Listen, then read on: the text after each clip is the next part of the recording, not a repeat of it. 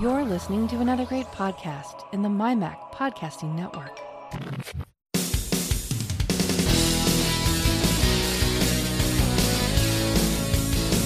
Welcome to the Essential Apple Podcast, your home for news, views, security stories, technology, and all sorts of other related chit chat that catches our attention.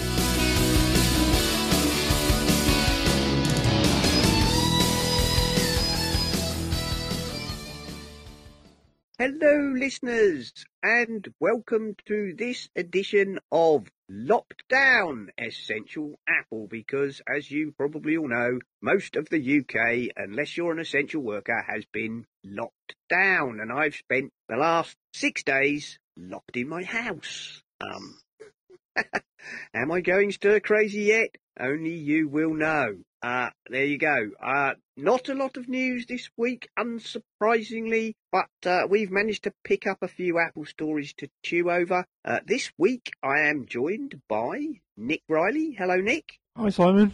Uh, Nick, you've not been feeling very well, I understand. Yeah, I've had some flu thing. I don't think I've had coronavirus, but I mean, in some ways, it would be good if I had. I've got it out of the way, but but I haven't had the classic symptoms. But I've just felt very fluey and very yuck. But I'm yeah. feeling a lot better now, so that's good. That's good. Uh, and we've got uh, James MacJim. Hello, Jim. Hello, one and all. Hope you're all keeping and, well and socially isolated. Uh, what was it? Somebody, uh, somebody in my work uh, WhatsApp pointed. Uh, somebody said they'd done something, and everybody uh, they like applauded, and the boss said, "We're all behind you, Greg. Six foot at least." and special guest this week, Ronnie Lutes from the Bubble Sort Empire. Hello, Ronnie. Hello, Simon. I don't know if I'm special, but I'm here. we're all special. Everybody's special. That's what we. That's what we're told, isn't it? We're all special. That's right. There we go.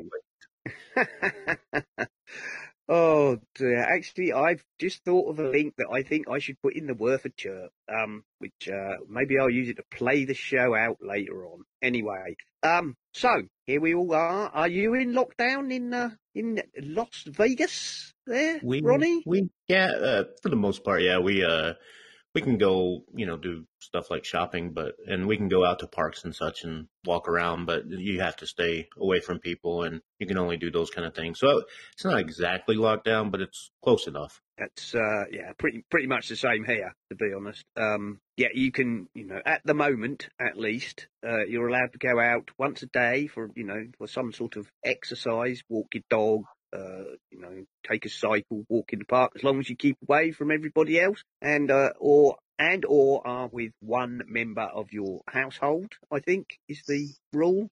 Um, you can go to the shops. Uh, most of the shops here are now, you know, operating a one in, one out policy and limiting the number of people in the store at any one time. Um, and obviously, of course, if you work in an essential quote unquote industry, then uh, you're allowed to carry on. The rest of us uh, have to supposedly stay at home as much as possible. Yeah, um, it, you know it's not bad. It's starting to warm up here, so I think I'll be able to get in the pool next week. So it'll be it'll be fine then because I can be swimming all day. Lucky you. Yeah, lucky you. Uh, we had some quite nice weather the last couple of days. I don't know about you, Nick or uh, Jim, but uh, we've had some nice sort of 14, 15 degrees C sunshine. Um, although today it's turned a lot sharper and there was uh, rain and I think even possibly some hail earlier on. But there we go. Oh, it's been quite nice here. It's been mainly dry and sunny. Uh, certainly very cold though, but uh, that keeps people indoors. That's true.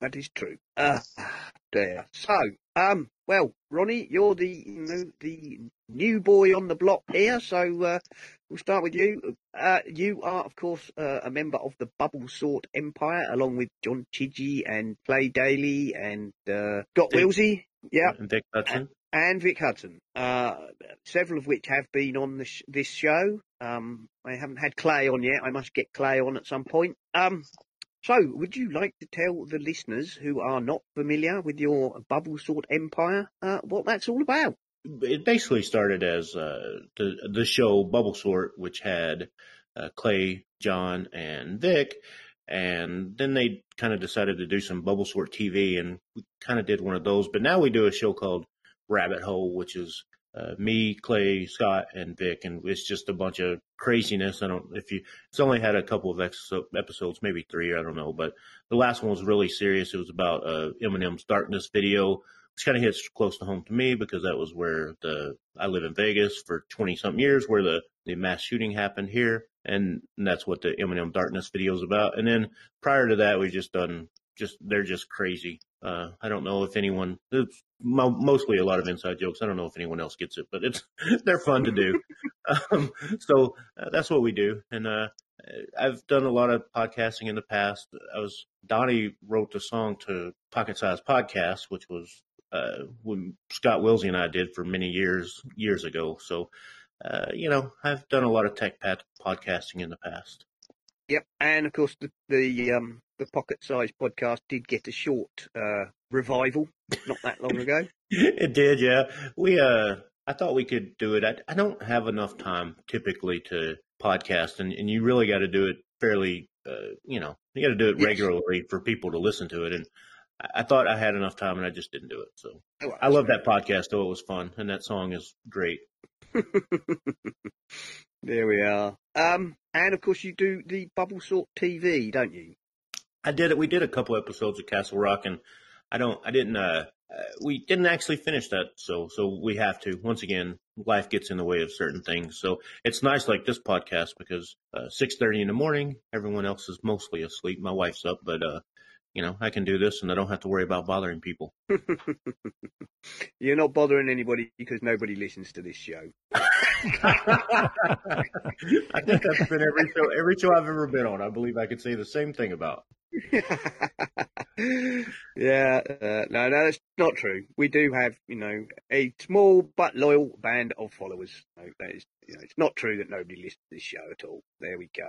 Um, right. well, um, shall we move on to the stories then? Um, I guess the there's a lot of little stories. Um, I don't know how much we're going to manage to pick out of this stuff. Um, I guess the biggest one is Apple are planning Face ID for MacBook Pro and iMac, and then you know bracket plus a notch. Um, Apple Insider, and um, to go with that, uh, ZDNet have Apple's going to put a notch on your MacBook is nothing sacred. Um, basically, these, of course, spring from, um, I think, a patently Apple um, report, but um, as ever, they come from an Apple patent filing. Um, I'm not really surprised about Apple wanting to put Face ID on your Mac.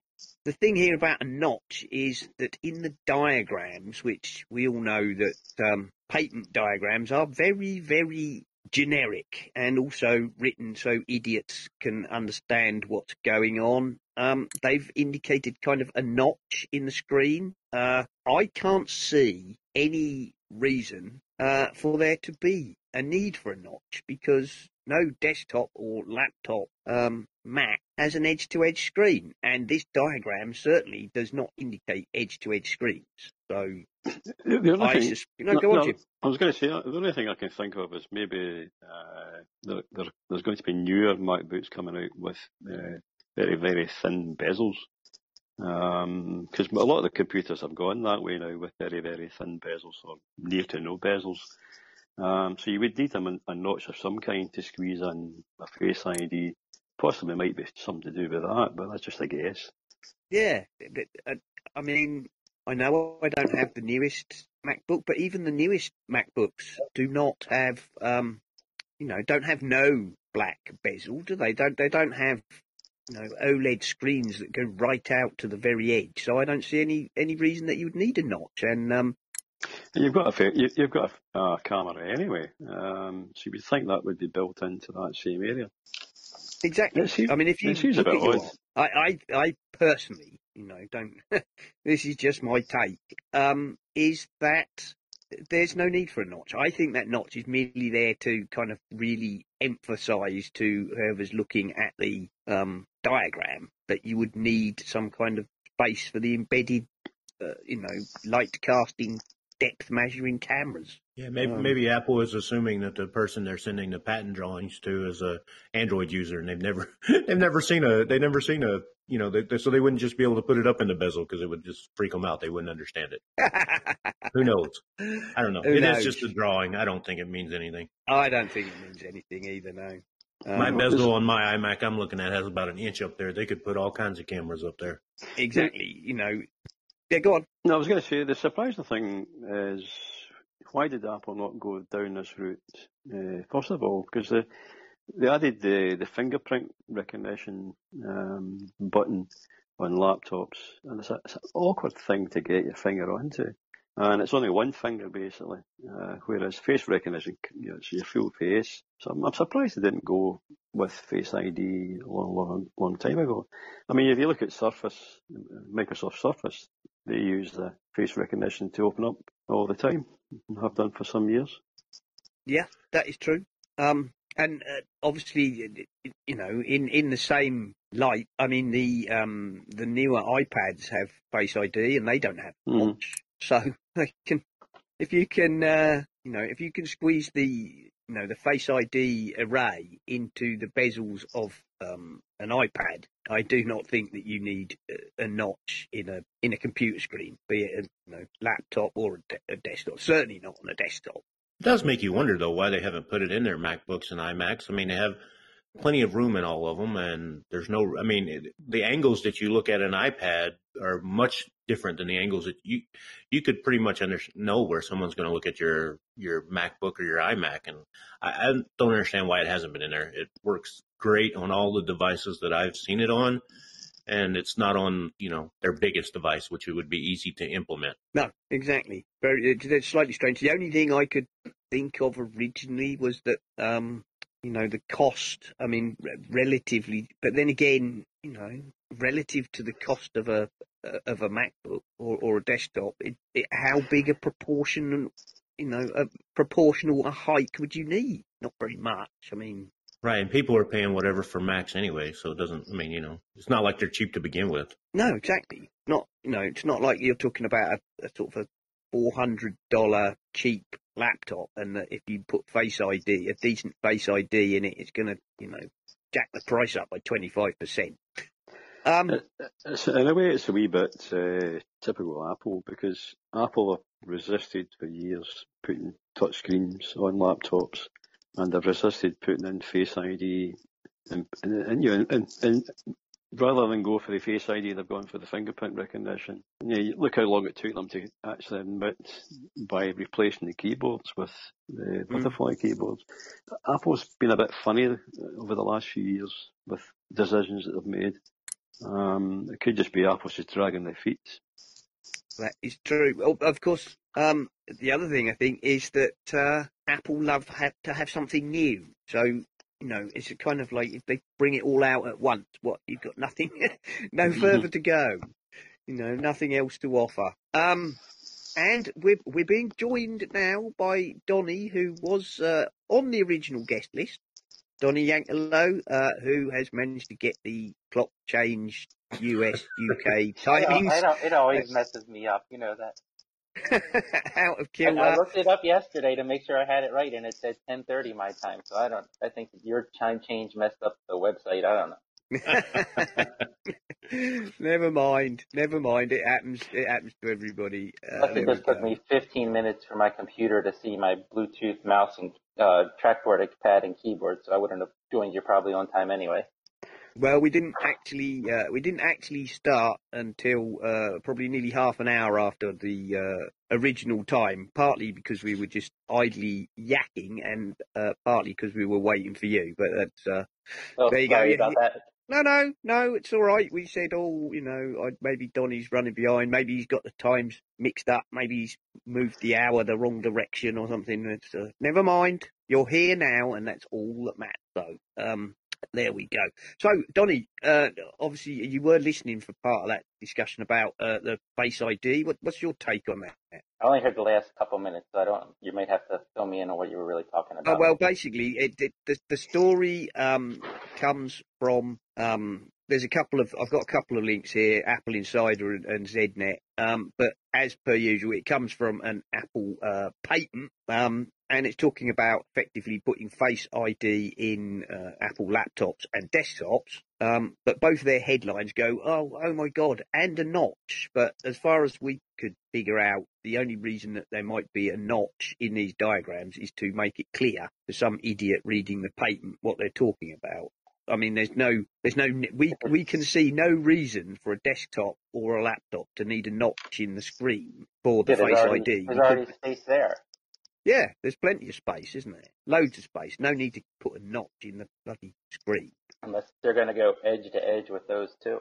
Well, that was the only that was the only reason we could think. But neither of these diagrams. I mean, the diagram of the desktop has got honking great bezels on it. It's like the most generic looking monitor type thing in the world with a huge bezel on it. So uh, well, I, I, can. The, the, diagram of the i uh, iMac looks like it's uh, from about ten, uh, five, ten years ago. I was going to say, it's looking. If, if it had a slightly bigger bottom chin, it would be looking distinctly like a white iMac of the sort of mm-hmm. G5 era. so there you go. Um, you know what? Honestly, the, I don't even notice the notch on my phone, so I don't think you'd even notice it if there was one on the computer. No, uh, you know, I don't. I don't actually think you would notice, but um, I don't see that there would be any reason to put one. I think it's purely indicative um, in the, you know, in the diagram to make it clear what they're talking about. But you know, who knows? Uh, and of course, with Apple patents, some go somewhere and some do not. So there we are. Uh, so, um, apparently Apple has admitted that some MacBook Air anti-reflective coatings can exhibit issues. I mean, I think uh, we can all remember there was a bit of a debacle, uh, I don't know, what, a couple of years ago about. Um, Roughly 2013 uh, or 15, some, somewhere around about that time, I think it was. Yeah, when people had problems with delaminating. Yeah, um, well, I had one of the MacBooks, um, 13 inch models with the delaminated screens, and I had to get a replacement screen, which was done for free of charge. But uh, yeah, some people had really bad uh, delamination, others yeah. had mild. Mine was mild. We've been there before. Yep. Um, apparently, Apple has sent a memo to Apple authorized service providers that warned Retina displays on some MacBook, MacBook Air, and MacBook Pro computers can exhibit an anti reflective coating issue. Um, there's been problems with the anti reflective coatings uh, dating back to 2012, according to this uh, app, uh, Cult of Mac. Mm-hmm. Um, this is the first reference to a MacBook Air. Um, it's obviously been a manufacturing issue, and it's been you know, a process that they've been using on all the types of screens they've had. Because uh, the MacBooks, uh, I presume it's the older MacBooks, which will be the non yes, this is. Yeah. Um, no, no. Um, this one no? actually doesn't. The link I've put in here doesn't. Let me just go back to my other mm. notes, which um, because I found this. Uh, this oh, was yeah, in. it does uh, say Retinas. Yeah, nice. So it must have been the second generation. Yeah, this is the Retina ones. Um, Right, The Verge have um, Apple reportedly says MacBook Air anti-reflective coating can smudge. Is this from MacBook people that... Air models with Retina display? Sorry, Donny. Yeah. No, it's Ronnie. I was just going to say, is this from people trying to touch their screens thinking they have an iPad or what? What's the? Who's touching their screens this much? Yeah, what do we what we have here? Uh, MacBook Air models with Retina displays may have issues with their anti-reflective coating, causing the laptop screen to look blotchy, according to MacRumors, which obtained an internal memo from Apple. Um, the anti-reflective coating used to cut glare and make the display easier to see is prone to wearing off due to pressure from the laptop's keys and trackpad or the use of cleaning solutions. Yeah, if you look at the uh, Cult of Mac article about it, you can see where the trackpad is and the keys. My my, my one was uh, the wear was caused at the, the you know the wee um, the wee notch for lifting the lid the, the, the screen up Mm-hmm. When you put your where the um, camera is, because you put your finger in to lift the screen up, um, that's where it was going in mine. But uh, some some some people have really really bad uh, wear.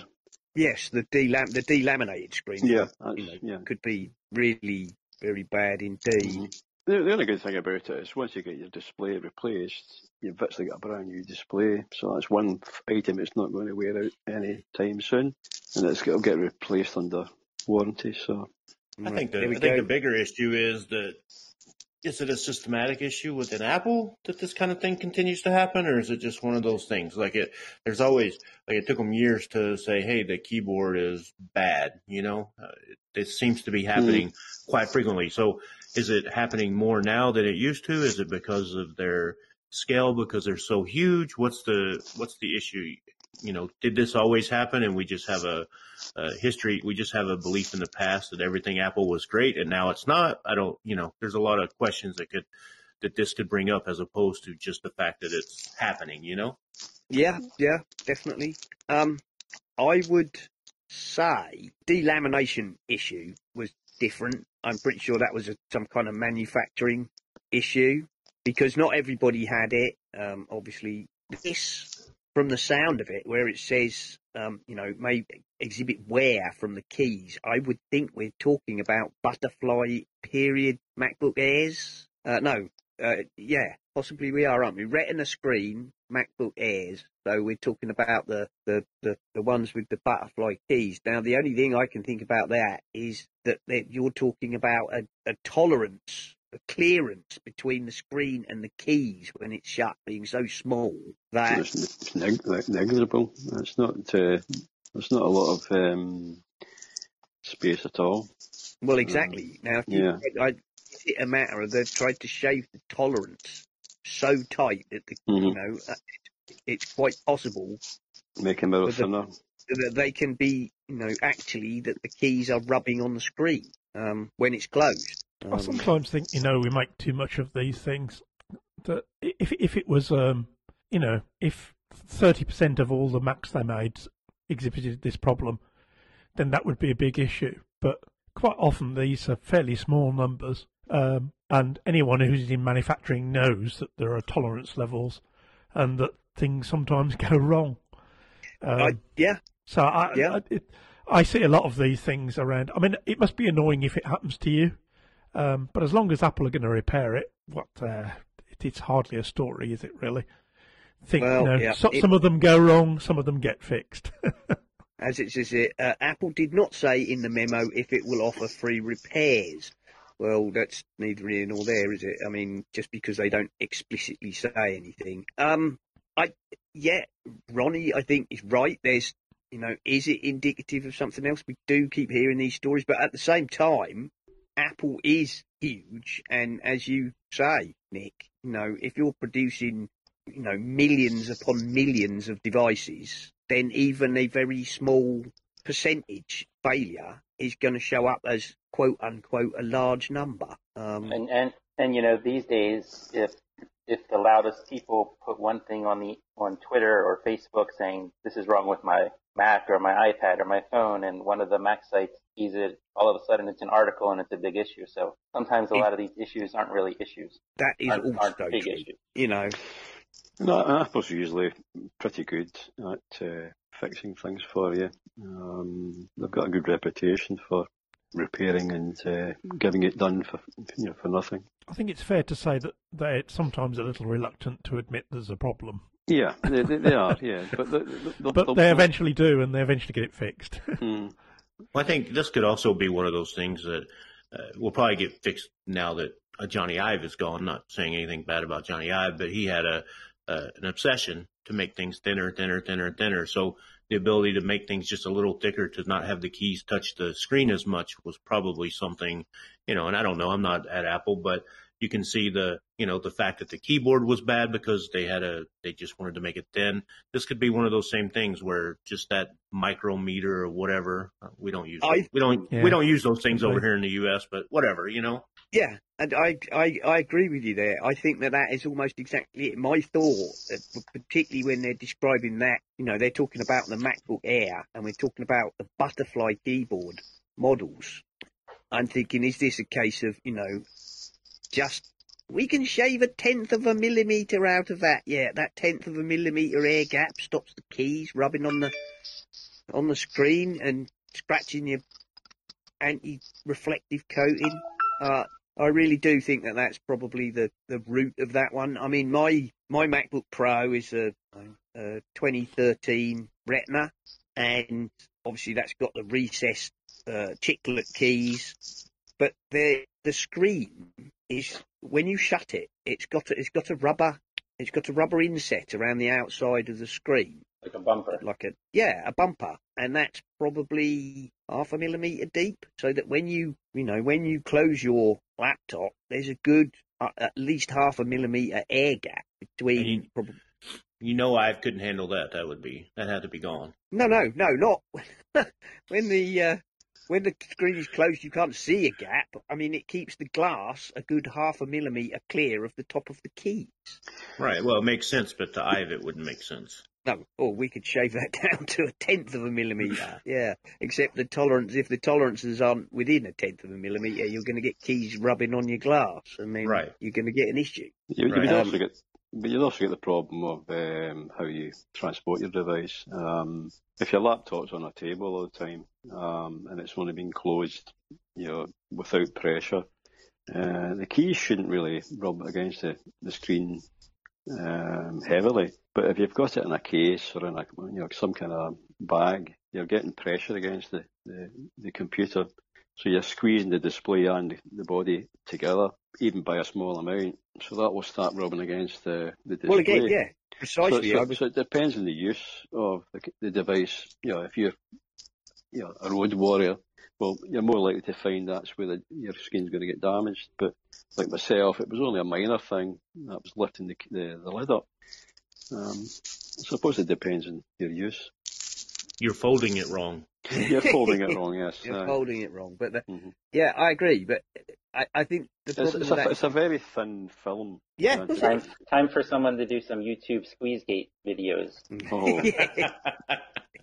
I, I do agree that I a lot of these issues I do believe um, come down to the the Ivesian obsession with thinness to the point of you know I I think Jony did some really great work and he's a, really brilliant you know um, industrial designer but I think at the end there he, there was nobody to say to him enough enough. We don't need to shave another tenth of a millimeter off. What does it achieve? And you've just taken the tolerances down to so tiny that you're just asking for trouble. That's my, you know, that's my view on it. And I noticed, you know, you, you will notice in several of the newer devices, they are just, just that fraction, you know, bigger or thicker or heavier than the previous ones. Um, I noticed that the MacBook Air, you know, 2020 is just a smidgen thicker than the 2019 model. Um, right. It, um, it, took that to get the keys in, right? But also, I think that yeah, just helps.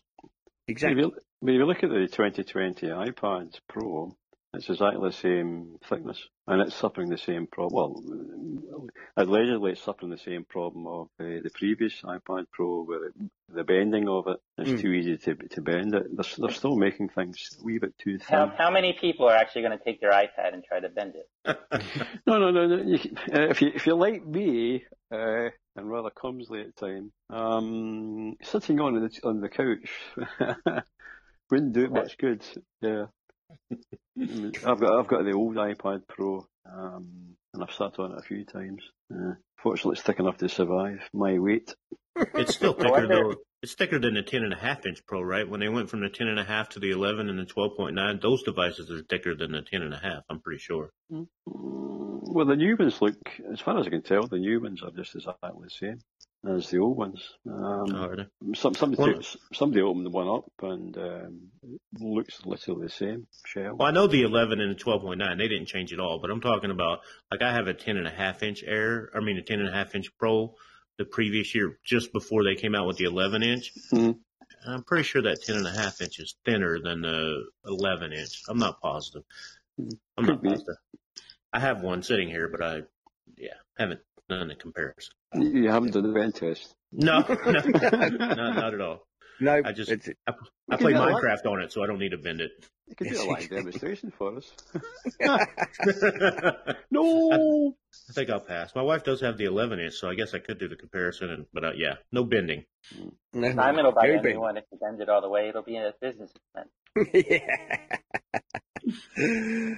Oh dear. There we are. There we are. Moving on. Shall we move on? Um, Apple has released a corona a coronavirus screening app and website in partnership with the CDC, apparently. Um, this was on CNN. Um, probably not really a huge amount to say about this. Uh, Apple on Friday released a uh, website, which, uh, for what it's worth, is at apple.com slash COVID-19 unsurprisingly. Uh, this tool can help you understand what to do next about COVID-19. Let's look out for each other by knowing our status, trying not to infect others, and reserving care for those in need. Um, and then you can start screening. Um, and apparently, to go with this, an iOS app which allows users to screen themselves for coronavirus symptoms, marking, uh, marking another response to the pandemic by the major tech platform. And uh, yeah, here we are. Are you experiencing any of these symptoms? Fever, chills, sweating, uh, painful breathing, coughing, your throat, etc., etc. Um, as I say, probably not a huge amount to be said about that. Uh, and, and don't anybody got anything to say about that, really? No, I was just looking at it just now.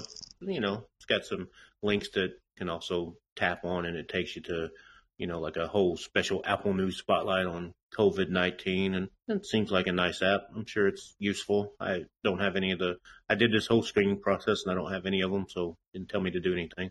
It was developed with the CDC, the White House, and FEMA. So if it has anything to do with the White House, I'm not so sure it's accurate, but we'll see. Can you access the app, um, Simon? Um, because according to Alice in the Slack, it's US only. Is it? Um, well, it's well, the CDC. It's, it's um, the CDC, so yeah. I suppose, yeah. That's. Well, I um, thought maybe it would also could be, you know, some legal restrictions on putting something like that in other countries. What we seem to get is um, links to a page. Um, you find it on Safari or other things. It'll come up, or YouTube even. It'll come up with a, a link to you click on here to get information. Right. Well, I can get um, I can get the I can get the web. Um, yeah, that I would think. But is yeah, the app in your app store? I'm just going to have to have a look. I don't think it. I don't think it is. I think they can just look at the website. Now, what, what we get when you, if you if you open up the app store, um, the first thing you'll see is public service announcement, coronavirus UK government advice. So that's probably the way we do it here. If you want to get information, um, I don't think it's a specific app for that though. Let's have a look. App Store. Uh, right. So, there's, there's, a CDC health and fitness app. I don't think that's it. Uh, oh, hang on. Uh, CDC Home Centers for Disease and Control, uh, Disease Control and Prevention. Um, so there is, there is. A, we haven't. Is, you can't get it here. I've got an NHS app. Um, no, I don't. I don't Oh, CDC Health and Fitness, but yeah. that's not the specific. It's called Apple um, COVID nineteen. Right. I mean, in the UK, they're going to push the the NHS, aren't they, dear? So. Yes, I, I it's unlikely. That, it's unlikely know, it's they're going to have both of them. Mm. Going, going by what I've got here, it just says it's not. There's no results over here for. Apple COVID nineteen. No. So it must be a US one uh, only. So no, no sign of it in my app store, but you can reach it from the website. Um, but we have here in our um, in our app store we have an, an NHS app providing basically the same. Um, I have to say, you're talking about the White House. I saw the I saw the uh, the footage of uh, President Trump signing some document and then handing everybody around the table a uh, you know a pen, and um, somebody wittily uh, com- commented on on Twitter below that have some virus and you and you and you and you. Uh, we could spend all day talking about the Oompa Loompa, but oh dear. Well, I have to say, I have to say, yes, on that front, social distancing, you're not practicing what you're preaching, are you? You know, he's standing up on the podium with the doctor and a whole load of other people, and they're all jammed in shoulder to shoulder. Right. Um, contrast it with Angela Merkel from Germany, you know, and she's making a statement to the nation. And there was a shot of the studio, and like all the cameramen and sound men and everybody, they're all, all like, you know, 20 foot away. Uh, That's the same thing with Trudeau. I've seen a couple of, you know, prime minister from Canada, and he's always just by himself talking. It's yep. uh, it's very telling when you see Boris um, has now got it. And uh, yep, yep. Um, almost unsurprising after he was basically bragging that he was still continuing to shake hands with everybody he met, in, mm-hmm. including COVID 19 patients in hospital, mm-hmm. which is a bit like, are you an idiot? I think we know the answer. I think we all know the answer to that one, yeah. There we go. There we go. Uh, so there you are. If you're in in the US, it looks like you can download a COVID 19 screening tool for iOS. Um, certainly for us here in the UK, you can visit it on uh, Apple's website should you wish. Can't, uh, you know, can't speak for the rest of the world, um, as Alistair has pointed out. Also, Apple apparently has updated Siri with new CDC questionnaire for queries about the coronavirus. Um, again, I don't know if that will apply in, uh, you know, outside of the US. Possibly not. Um, yeah, I think if the um, if the other one isn't, then it's unlikely that the Siri one will be. So. Yes, I think, I, I think we assume that's both US only. Screenshot in the article says answers from the US Public Health Service in concert with the CDC. So it might just be US. I don't know. Yeah, yeah, I think so. Almost certainly. Um, but there you go. That's that one. All you have and... to do is ask Siri if you have coronavirus. You can give it a try and find out. Yeah, that is true. What else? Uh, Apple has made its Pro Video and audio editing software free to use for the 90 days. So there you go. If you fancied experimenting with uh, Logic or um, uh, what is it? Final Cut. What's Final the movie Cut. one? Final Cut Pro. That's the one. I'm gone blank there for a moment. Um, now's the time to try. You can uh, you can have them free for 90 days, not the normal uh, 30. Um, actually, Logic wasn't available on a free trial at all, was it? Which one was it? I don't know. Um, I'm not cool enough to use those think, items, so I have no clue. Think I think you could I think you could trial Final Cut Pro, but not Logic. I can't recall now. Anyway, um, I do know if, if if you're a college student, you can get I think both and Motion and the whole package. I think it's for two hundred dollars, if I'm right. Wow. Um, here we are. What does it say here? Uh, Final Cut Pro 10's free trial period is now extended from 30 to 90 days. Uh, you will have to pay $300 for a license when it's over, but you have three months to master the video editing application before you decide if it's worth it. Um,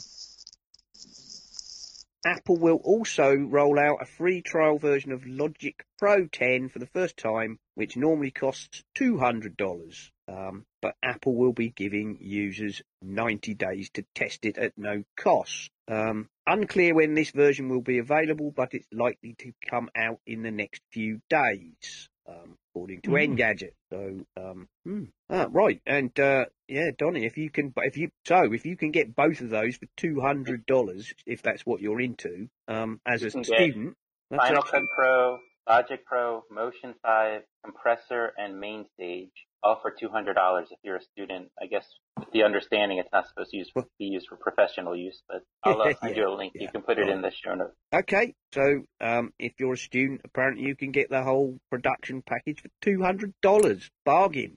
If uh, well, it's a, a, bargain if you're actually going to use it, of course. Not a bargain if it's just going to sit on your computer clogging up your hard drive. Well, now you have 90 days um, to see if it, if you'll use it. That is true. 90 days free to try it out. Um, an app, uh, an IO, iPad OS um, dark room photo editor has now been updated with full mouse and trackpad support. Apparently, um, I know quite a lot of you are photographers. Have you even heard of this uh, app? Any of you? I've heard of it. I've never used it, but um, I thought I thought you can just use the mouse in any app unless there's specific um, per app details like menus or something. But I just thought if you hooked up the mouse, it would work in anything across the board. Mm. Sometimes they I assume, some other stuff. Yeah, I, I, can only assume from this that they mean that they have specifically made sure that um, the features of the darkroom photo editor work correctly. I can. I've had darkroom on my iPad for some time now, but um, I don't go on with it at all. I very rarely use it. Uh, I tend more to use Snapseed. That I would like to see with um, mouse and trackpad support. But at the same time, I don't know. I'm back to this thing about iPads. They're trying to make trying to make the iPad into a computer when it's not a computer. Mm-hmm. Uh, I don't know what, why, what's what's going on at all. I suspect they're trying to compete against Microsoft Surface um, Pro devices, which have had mouse and trackpad capability for many, many years now. It seems a bit of a um, Heath Robinson workaround to me. Actually, my my opinion, and I I've used it now that it works with the Magic Mouse. In the beta period, it didn't work with the Magic Mouse, but now mm-hmm. that they came out with it, does. And and I honestly I really enjoy it. I play some games on there that uh, I had on there, and the touch screen just didn't work very well. And the good thing about it is, if you don't need it, you'll mm-hmm. never even know it's there. I mean, it yeah. works the exact same as it's always worked. So I think it's just a just a little added benefit if you do. And for some of the turn-based games that I like to play, it works very well. I mean, I also like to play Minecraft, and I hope they add it to that so you get full keyboard support like you're playing it on a Mac. But I don't, I don't see any reason why they should have done it. And I, and I think they were very clever with the actual cursor, how it snaps into place and such.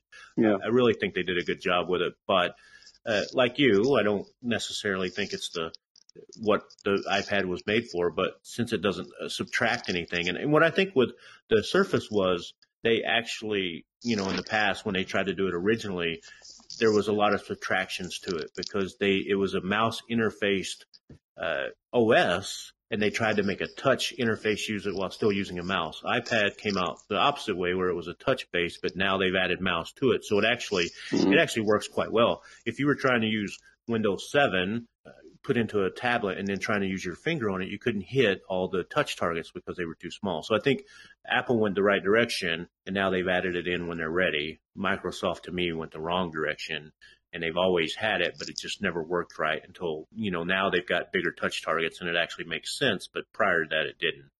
Do you, you think it's, you find it much easier to, to use the mouse trackpad with the iPod and most apps? Um, I find it, I find it fine. I haven't had a single app yet that I have had any issues with using it. I, I enjoy it.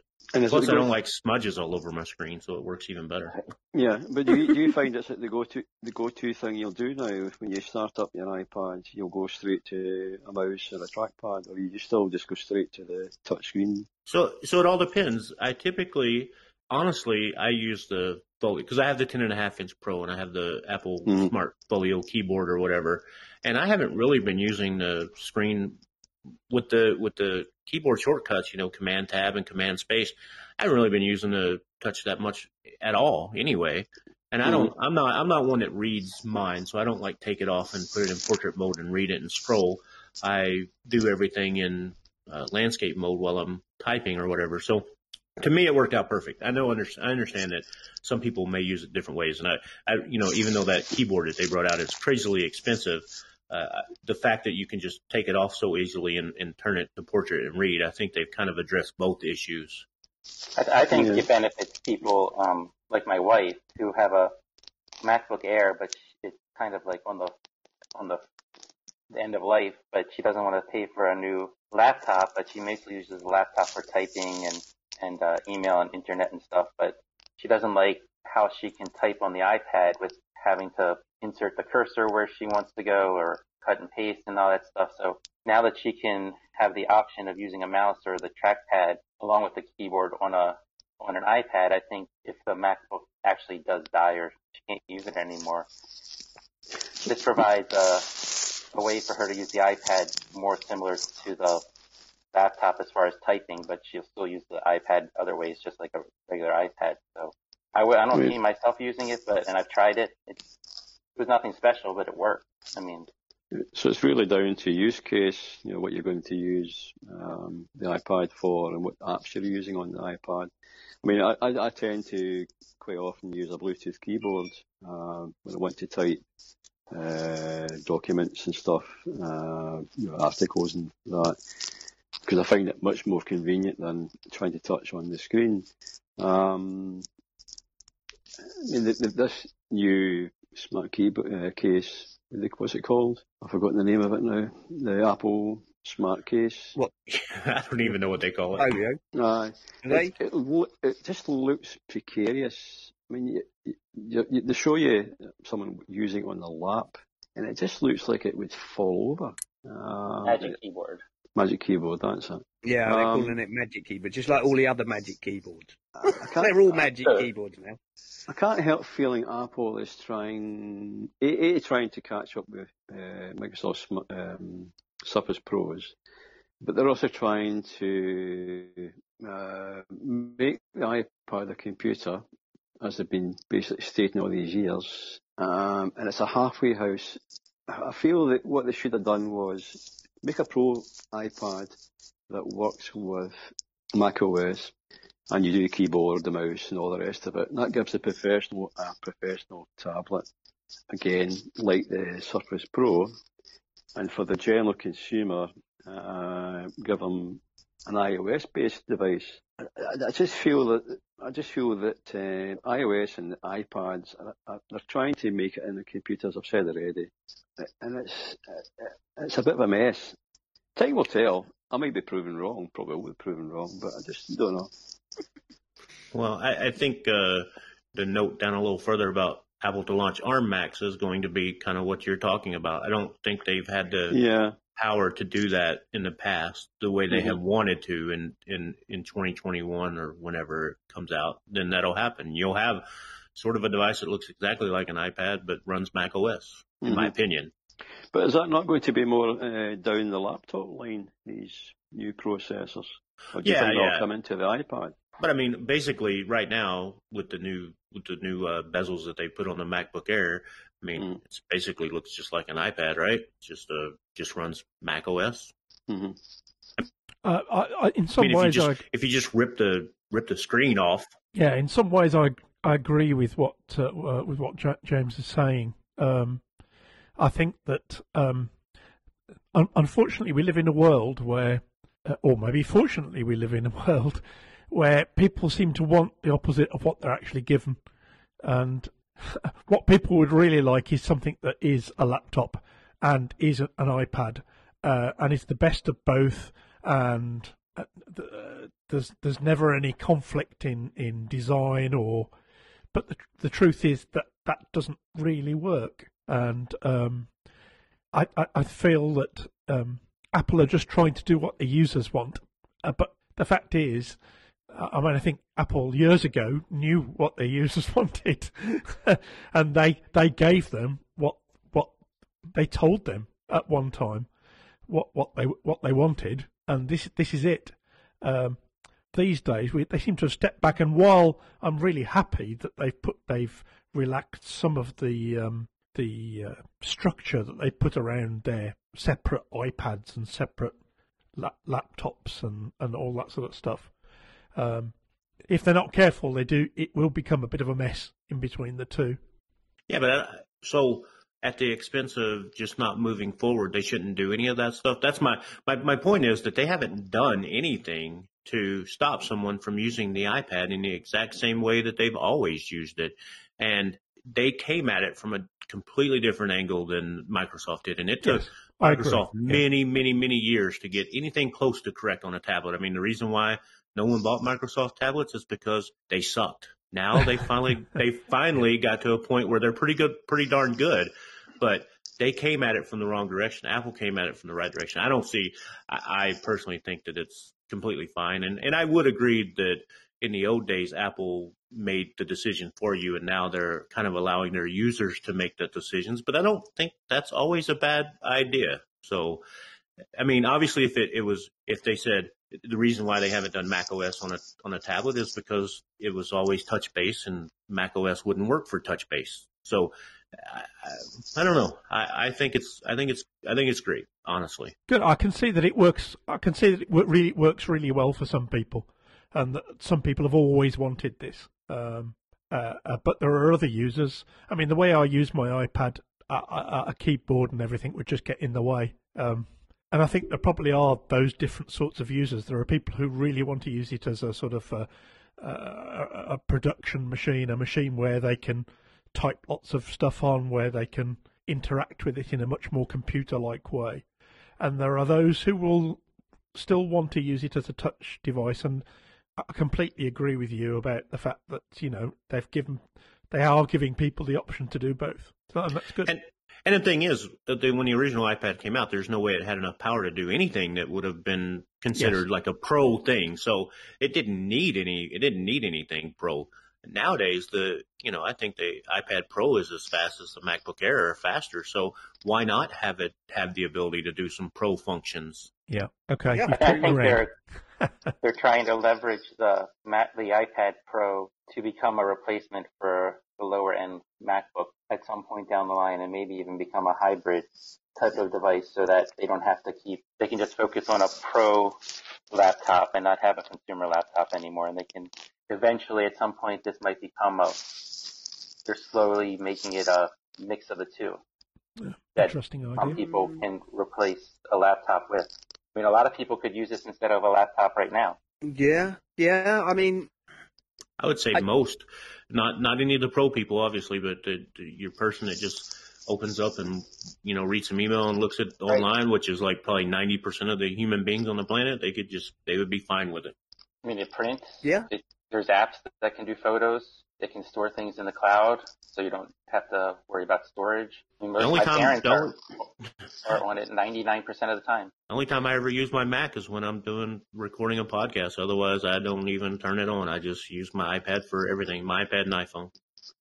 I, I suppose uh, one of the good things about the touch uh, touchpad, uh, touchpads and uh, mouse control, um, it'll be quite good for fine control over photo apps. Um, I think things like um, uh, LumaFusion, um, you know, editing videos and that kind of thing, uh, might be a wee bit easier to cut and paste and um, scroll finer. Because uh, many many a time you've used your finger to, to adjust something and you miss the mark.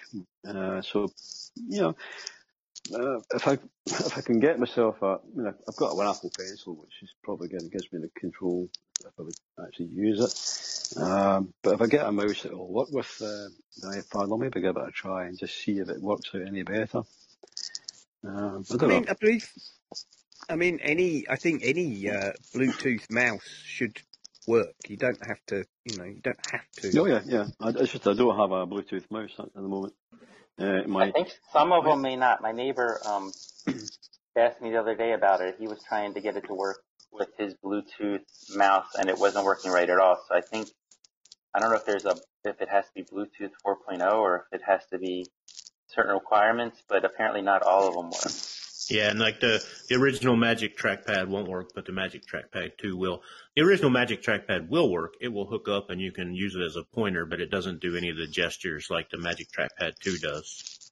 No, okay. But what I'm saying is, if you wanted to, like, you know, Jim's saying, you know, maybe he should try out the mouse with his he should. It's iPad fun. to see, you know, to see if it, um, if it helps him with his, you know, precision. Right. Um, Can't hurt to try it. Mm-hmm. And you can, you know, the worst, any any Bluetooth mouse should probably handle that. Yeah, you won't get the swipe gestures and all the rest, but if all you're interested in is the ability to, you know, move the sliders more carefully. Top tip. I don't know. I don't know if this applies on the iPad because I don't have one. But a top tip for fine control of um, moving, you know, your pointer on uh, using the trackpad on either the Magic trackpad or your you know your laptop trackpad.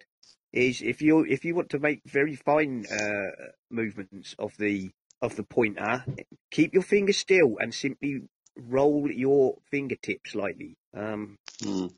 That would give you very fine, rather than actually trying to move your finger a very small amount. Mm-hmm. Um, small, you can make very fine adjustments by simply rolling the tip of your finger on the trackpad, yeah. Left to right or top, up or down. Unfortunately, my Apple mouse uh, died many years ago. Uh, the, Wi-Fi wouldn't, or the Bluetooth, whatever it connects by, uh, kept failing. So unfortunately, I missed it. And they're not cheap, are they? They are not cheap things. Eighty quid? No, they're not. no. There we are. Um, yeah, an interesting discussion. I I think Ronnie's right that Apple have gone about it the right way because you're they're adding these features um, one by one for people who want them. But if you don't care about them, they're not affecting the way that the uh, the iPad works. You don't have to have them at all. Um, which I think is definitely the right way to be going. You know, should add layers of complexity should be added without uh, remove, you know, without interfering with the original concept. So, you know, if you want to sort of push it towards being a laptop replacement, more and more features are available. But if you're not interested in that, well, fine. You know, you can just swipe away with your finger as you've always done. That's what um, I find interesting. Like uh, Gruber was all mad about the discoverability, right? And it's like, yeah, those things aren't discoverable, but they don't need to be for 90% of the people. Command Q is not discoverable for any other human being on the planet either. But once they know about it, then they understand what they can do with it. You know, Command Space. Who knows that means Spotlight unless you've been using the Mac for a while and you need to use those kind of things. If you don't, you're happy just loading the app from a click on the mouse and, everything, and everybody's fine. See, see, and there you go. Because to me, uh, Command Space is and always will be the zoom tool in uh, Adobe Creative uh, apps. no, it's, and, it's uh, similar to the pencil. Um, the pencil's there for people that use it, like me, for drawing and stuff. But if you don't need a pencil, you're fine. The iPad still works just the same without it. Yeah.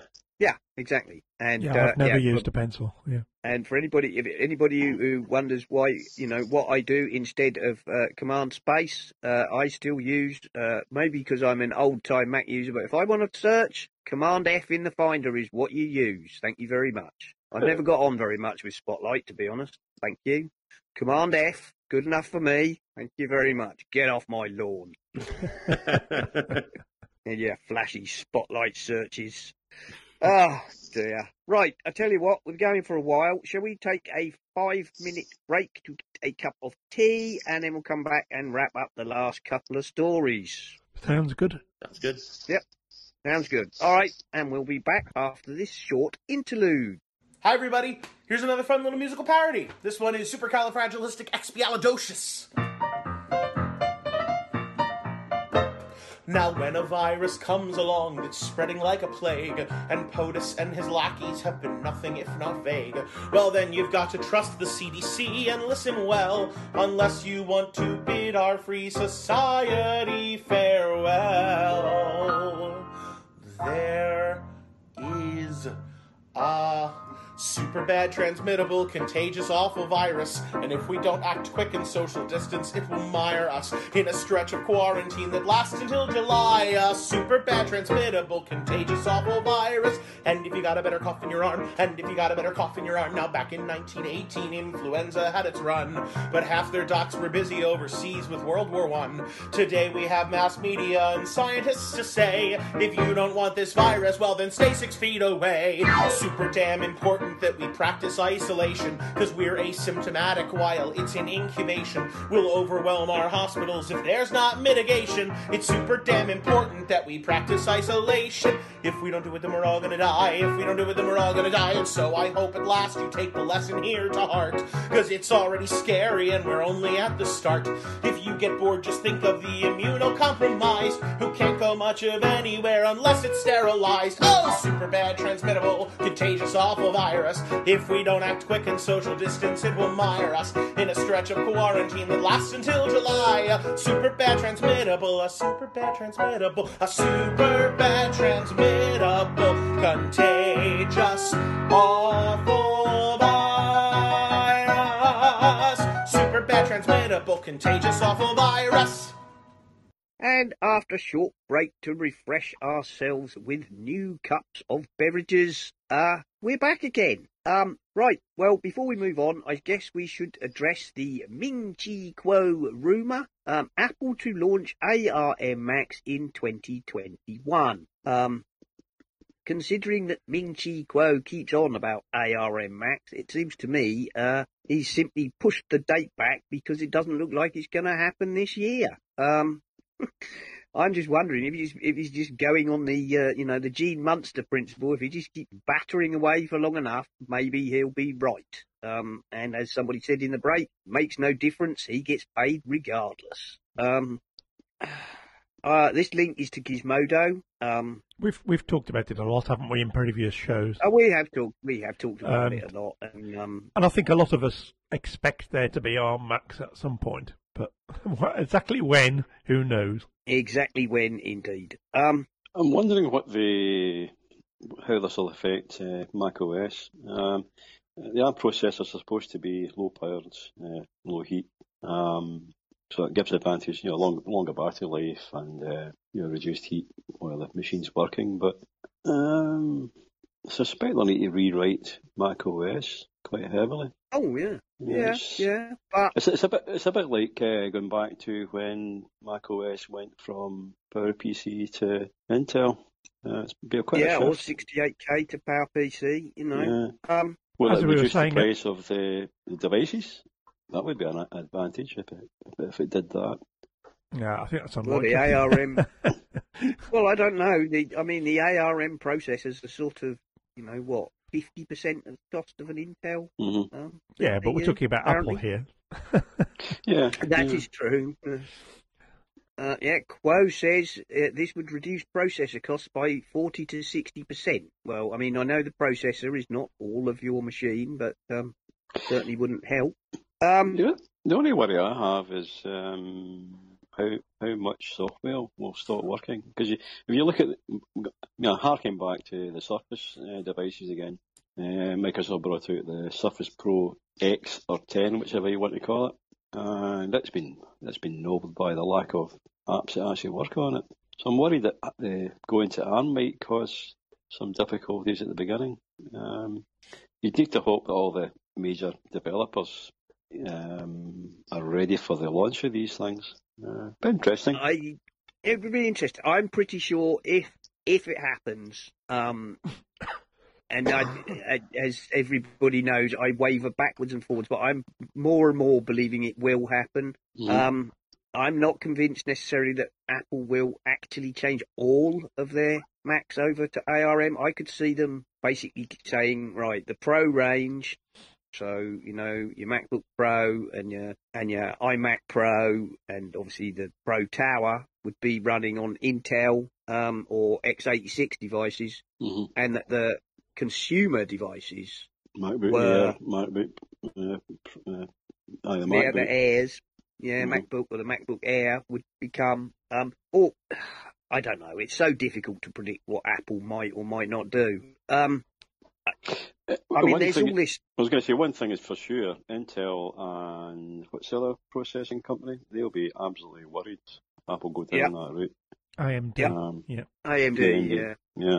Ming Chi Kuo has effectively pushed back his proposed uh, introduction of ARM Macs into 2021.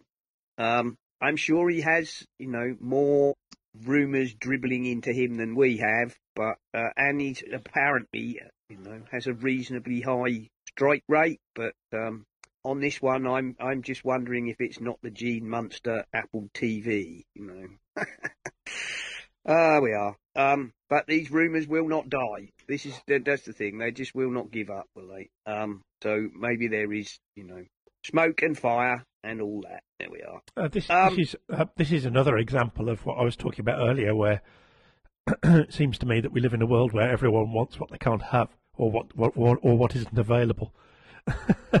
and so our yeah. Macs are something people think, oh, I think that sounds cool, so I think we should have that, um, without really, without really thinking through what the what would the reason for it would be. And and again, we've talked before about the, the possibilities of the um, uh, it just giving giving Apple more control of the whole process of building Macs and things. But well, we'll see. we like most of these things, it'll be interesting to see if he's saying it's 2022 in 2020, 2021. that yeah, yeah, that, that's true. But uh, you know, as I've said before, a lot of people, you know, um, Ronnie, I think said earlier, you know, the the iPad Pros are, you know, basically capable of similar performance to the, you know, the the laptops.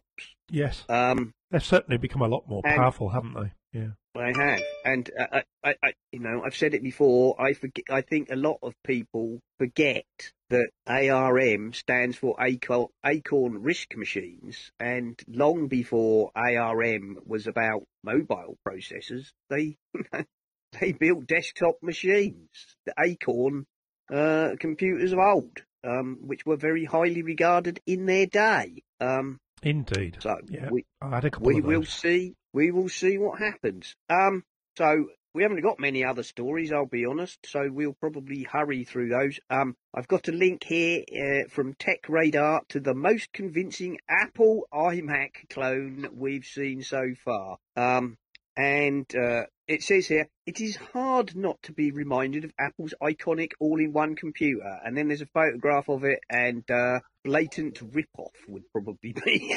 a closer description. Yes. The what's this? Onda B220 is a Windows all-in-one computer which looks exceptionally similar to Apple's machine. it does a great job of mimicking the iMac's aesthetic uh, but the similarities stop there. Its specs are nothing special. However, if you're looking for an iMac equivalent in appearance alone, this is the best option around. 370 US dollars. Um, it's about two thirds cheaper than the illustrious Inspiration, um, and about 75% in the UK, where the U- Mac is on sale for 1,049 GB pounds. There we go. Mm. I mean, flattery, imitation and uh, make a sentence out of those words, I think. now, how many will they sell before Apple uh, clamps down? Yeah, that is true. Um, Weren't there tons of clones yeah. of the um, the rainbow iMacs when it first came out years ago that looked identical, if I remember correctly? Oh yes, yeah, yeah. Um, yeah, they'll probably sell most of them in in China or anywhere where they can get away with it. mm. I have to admit, I'm surprised that this thing is actually not being sued out of existence um, because it's it, blatant rip-off is the kindest description I can give it. To be honest, I mean they've even got the you know in this in this photograph, or no doubt um, you know, PR image. It's even got a, you know, desktop background of a mountain with a night sky, which is um, reminiscent of Apple desktop backgrounds to boot. Do you know? I remember. I remember from many years ago going to an Acorn show once, and there was a small company that were putting out a spreadsheet. Um, and I think the only reason they got away with it was because they were so small and they were selling so few of them. Um, but honestly, it was it was such a blatant Excel ripoff. Um, it was unbelievable. It looked like they were using Excel, and um, I say I, I, think probably the reason they got away with it at the time was just because they were such a small company selling into such a small market that Microsoft really couldn't be bothered. oh, or didn't even know. yeah, yeah. There was a similar thing with the iPhone. Uh, there was some Chinese company making um, not knockoffs, but they were they looked like iPhones, just that they're yes. in. Uh, yeah. Well, there was that that big um, there was that big it was Samsung, wasn't it? And there was that big um, yeah, yeah, lawsuit that went on for years and years and years, which I think they eventually dropped, didn't they? Mm. Yeah. What does it say about flattery? So, there you go. yeah, exactly. yes. That's what I'm saying. Imitation. Mm. Um, mm-hmm. Yeah. Will Great artist steal and all that. Will, Will I be one? buying one? Uh, no, not looking at those specs. No, it looks like an iMac. It's got an Intel Celeron do you think it would be an ideal Hackintosh machine? No. No, it, it, no, it even sounds underpowered for that. I mean, the fact is, um, uh, before we started the show, I uh, said that I was going to have a play with putting a Hackintosh together, uh, and the uh, the base unit that I bought for it, from it is Lenovo, and that's got a Core i5 in it, uh, and that only cost me just over 100 quid. So uh, I wouldn't go for a Celeron processor. No, no, not at all. Um, uh, as they say there, you know, in that article, you know, we could imagine people buying them to put on reception desks where they just looks flash. Yes, but, looks uh, posh. Yeah. actual amount of, uh, you know, actual amount of horsepower required, probably very little. Um, what else? Uh, apparently, I've got a couple of uh, uh I've got a couple of camera stories. Uh, Sony spins off camera business into a separate company. Um, not a lot to say about that, I'll be honest. Um, sounds like uh, typical kind of uh, you know business behaviour. If it continues, if if the Sony cameras do well as a separate division, great. And uh, if not, you can take them down without uh, affecting your, you know, your corporate bottom line, as it were. Mm. This seems to be something to do with a boardroom struggle. Uh, some sh- major shareholders forcing this on them. I don't think Sony themselves wants to do it, uh, but this guy's kind of forcing the issue.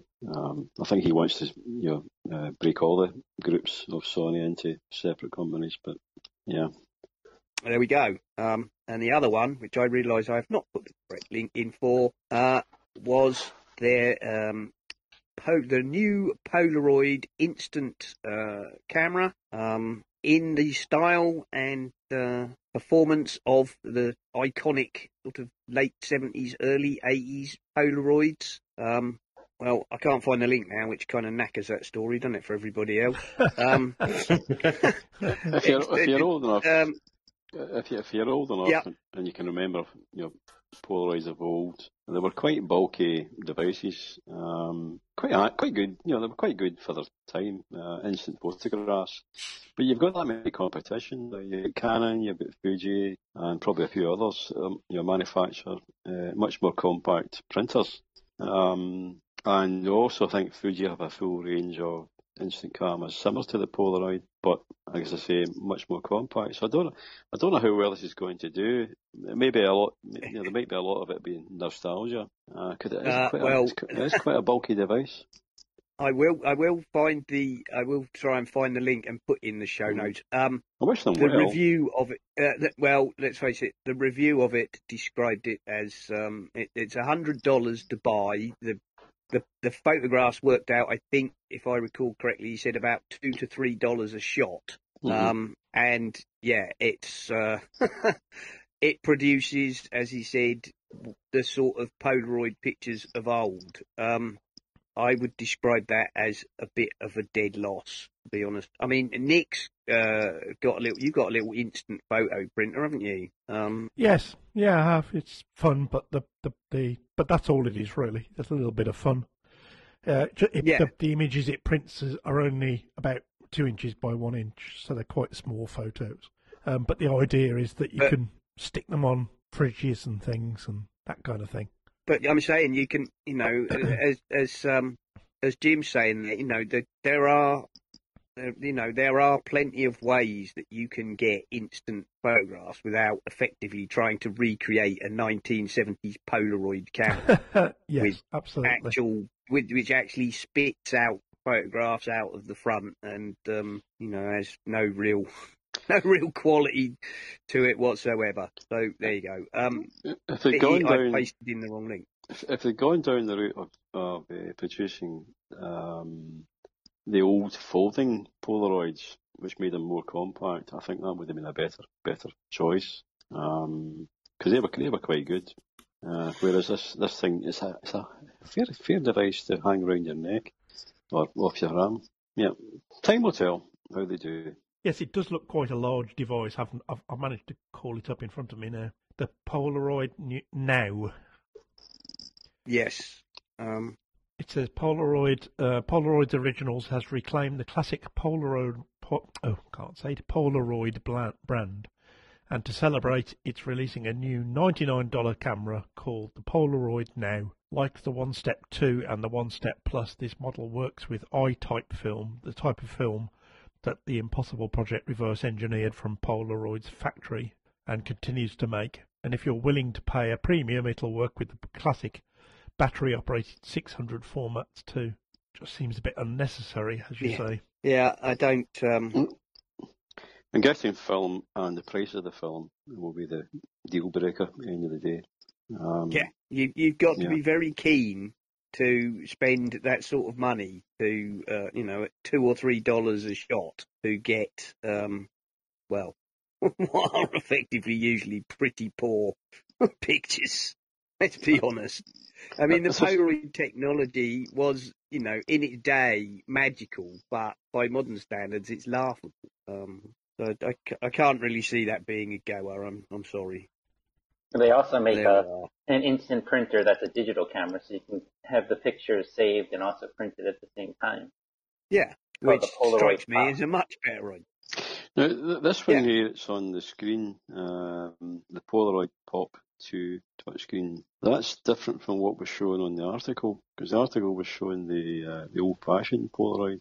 So is it? Yeah, is well, it... that, that's the, the it's the Polaroid One is the new one, which oh, is basically a, recre- a recreation. Yeah, I mean, what Donny's saying is, why would you go and buy a Polaroid One ah, right, when you can you. buy the the Polaroid Top, which allows you to take proper digital photographs and mm. you know using their little printer, mm. um, it's more compact. Print print out Polaroid style photographs. Mm-hmm. Um, no, I I can't see that being a goer. I'll be honest. It's it, uh, a bit of a joke, I think that one. There we are. Um, that's about it. I think. Uh, the last thing is the Skylum are donating uh, five euros from any purchase to uh, towards the fight against COVID nineteen and to helping victims of the coronavirus pandemic. So uh, you know, good on Skylum. If you want to uh, buy Luminar or uh, Aurora or any of their product, um,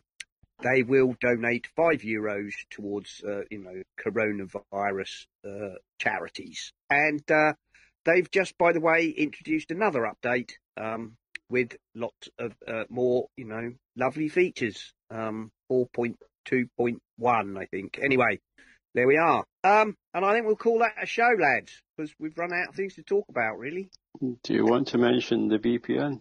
Oh, no, yes, James, well done. Thank you. I've missed that one. Um, security and privacy. I've completely skipped over it in my in my rush. Um, a bug in iOS 13.3.1 and later will may keep your VPN from encrypting traffic, uh, but there's a simple workaround. Um, basically, when you turn on your VPN, it should uh, put all your connections through the encrypted tunnel. Um, apparently, there is a bug which may cause some already open connections not to switch to the VPN. Um, particularly things like push notifications. Um, the simple fix uh, for now is uh, turn on your VPN, turn on airplane mode, which shuts everything off, then uh, turn off airplane mode, and then when everything reconnects, it will go correctly through your VPN. Um, that's good. that one. Yeah. Um, until Apple fix it, and uh, also Zoom for iOS update removes the feature which sent user data to Facebook. Um, most of you have probably seen that uh, Zoom got a lot of uh, black because uh, obviously if you use sign in with Facebook, um, why would you not expect them to be sending stuff to Facebook? But um, apparently, it was sending stuff to Facebook uh, regardless, uh, whether you signed in with Facebook or not, and whether or not you have a Facebook account. Uh, there was a lot of backlash online about that, so they have removed this quote unquote feature. There we go. Thank you, thank you for reminding me of those two, uh, James. Nearly missed them out. And the wee, um, uh, the wee bug I've found in iOS 13.4 is it seems to stop you getting into your accounts. Um, on the two sites I've tried to go on, it's a couple of magazines. You log in, then you go to your account, and you try to log into your account, it throws you back out to uh, the login screen, and it seems to be constantly going back, you know, back to this. You, you know, you wouldn't get into your account to make ch- certain changes and that. It works fine in Mac OS, so it's not, it's not, um, it's not something to do with the actual company's websites. It just seems to be iOS 13.4 is stopping people accessing account details and not logging back out. It's a weird one. I've, sent a report, a feedback report to Apple. Uh, just something to watch out for. If you're trying to log into an account on on an iOS device, you can't get in. Give it a try on your Mac. Fair enough.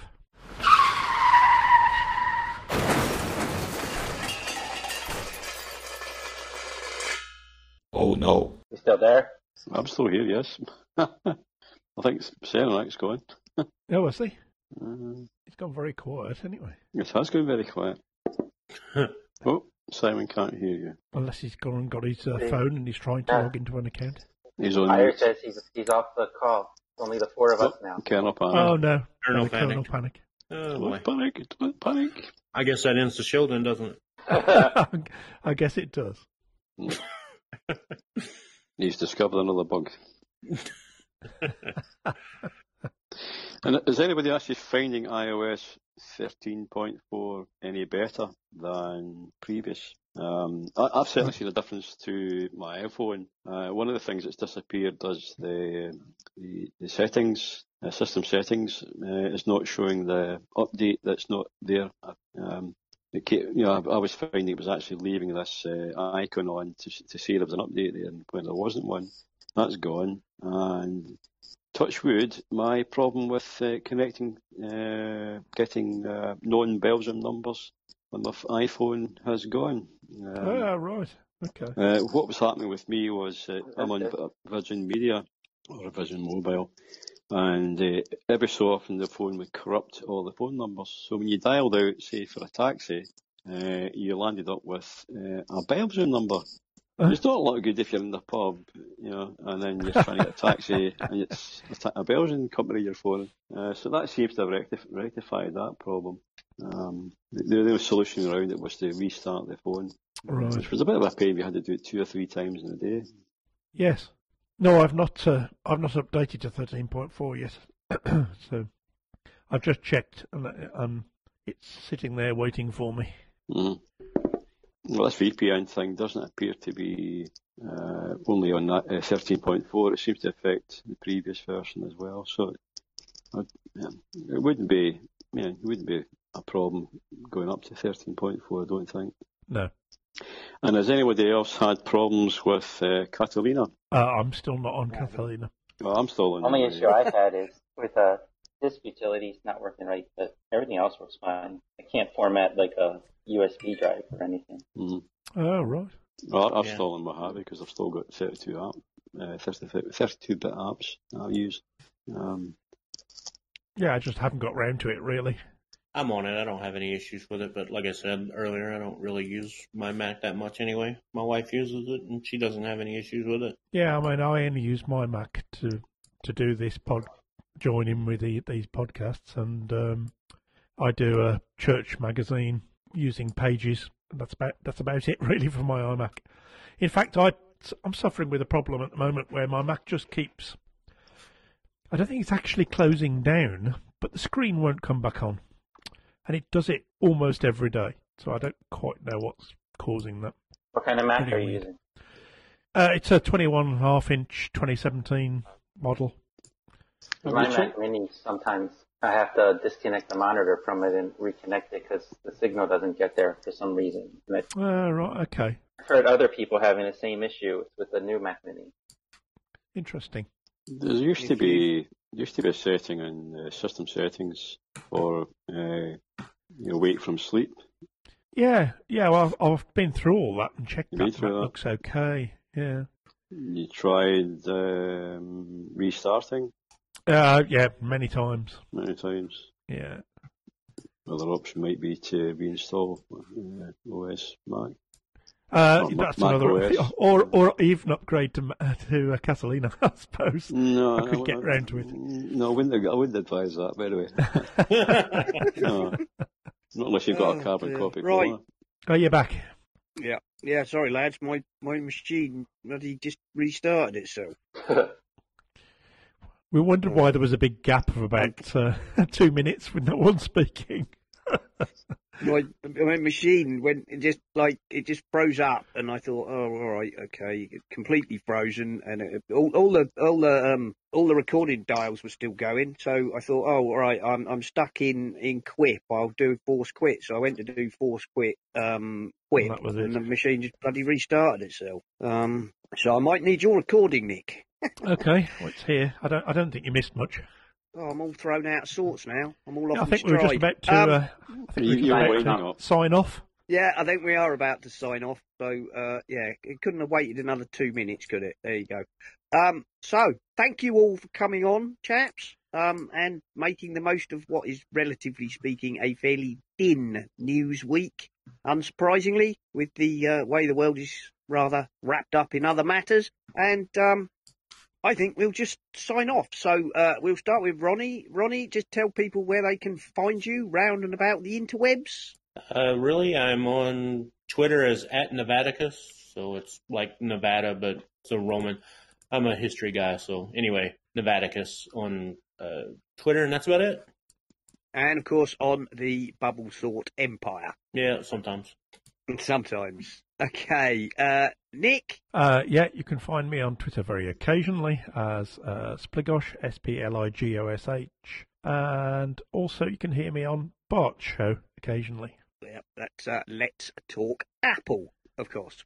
Yes. Um, and Donny. Um, I'm gonna just push. Um, I have a YouTube channel called Skrbly Studio, S K R B L Y, and for those stuck at home, especially with kids, I have a lot of how to draw videos up there and um, other drawing videos and a couple other fun stuff. So it's a good thing to pass the time. And um, on Twitter, RTTEACHR, I've been announcing some of the books I have in the um, Apple Bookstore, giving a couple of those away for free at random throughout the week, um, again, to help people pass the time. And the rest will be in the show notes. Yep, all the rest of the stuff will be in the show notes because Donny is a prolific producer of sticker packs and uh, books and all sorts of other things. Uh, right, and last but not least, Jim. Uh, you can find me in the Slack group.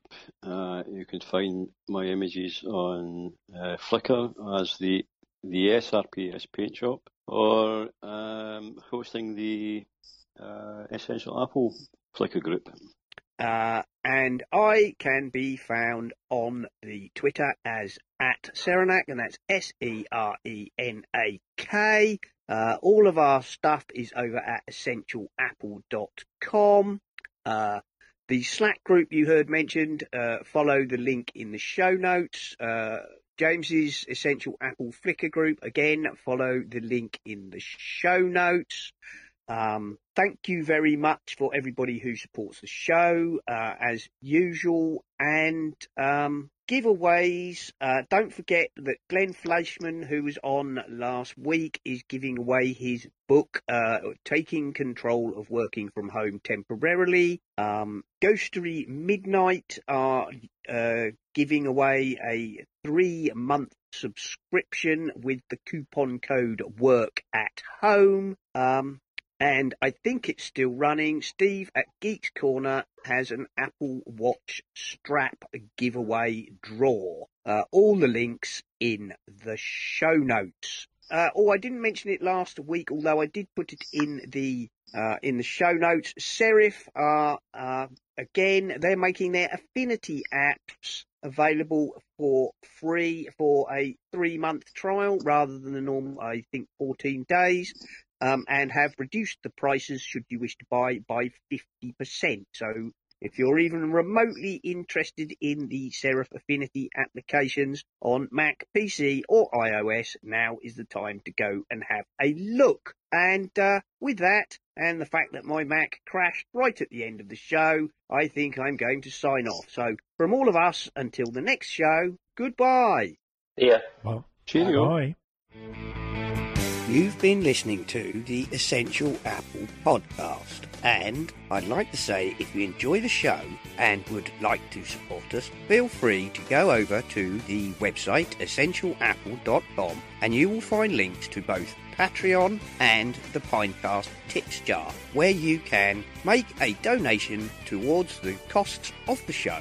Uh, or even if you're really keen, you could set up a recurring payment. And thank you very, very much to all the people who already do support us. We really do appreciate you very much indeed. This show is, of course, part of the My Mac Podcasting Network, where you can find a variety of other shows like the My Mac Podcast with Guy and Gaz, the G Men, Tech Fan with Tim and David, the Nintendo Club podcast, the geekiest show ever, the Three Geeky Ladies, uh, Bart Busschots and his wonderful Let's Talk Apple, and possibly some more that I've forgot. So why not go over to mymac.com, take a look at the available podcasts, and take a listen.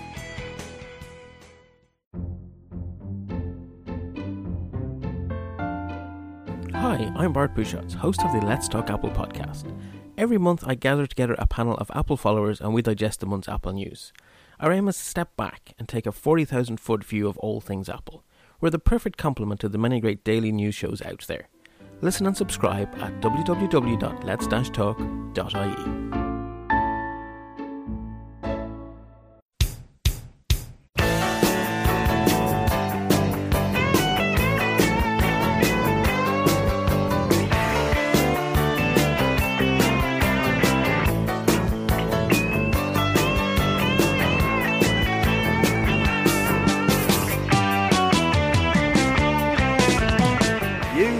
listening to the Essential Apple Podcast. Thank you for listening, and we hope to see you next time.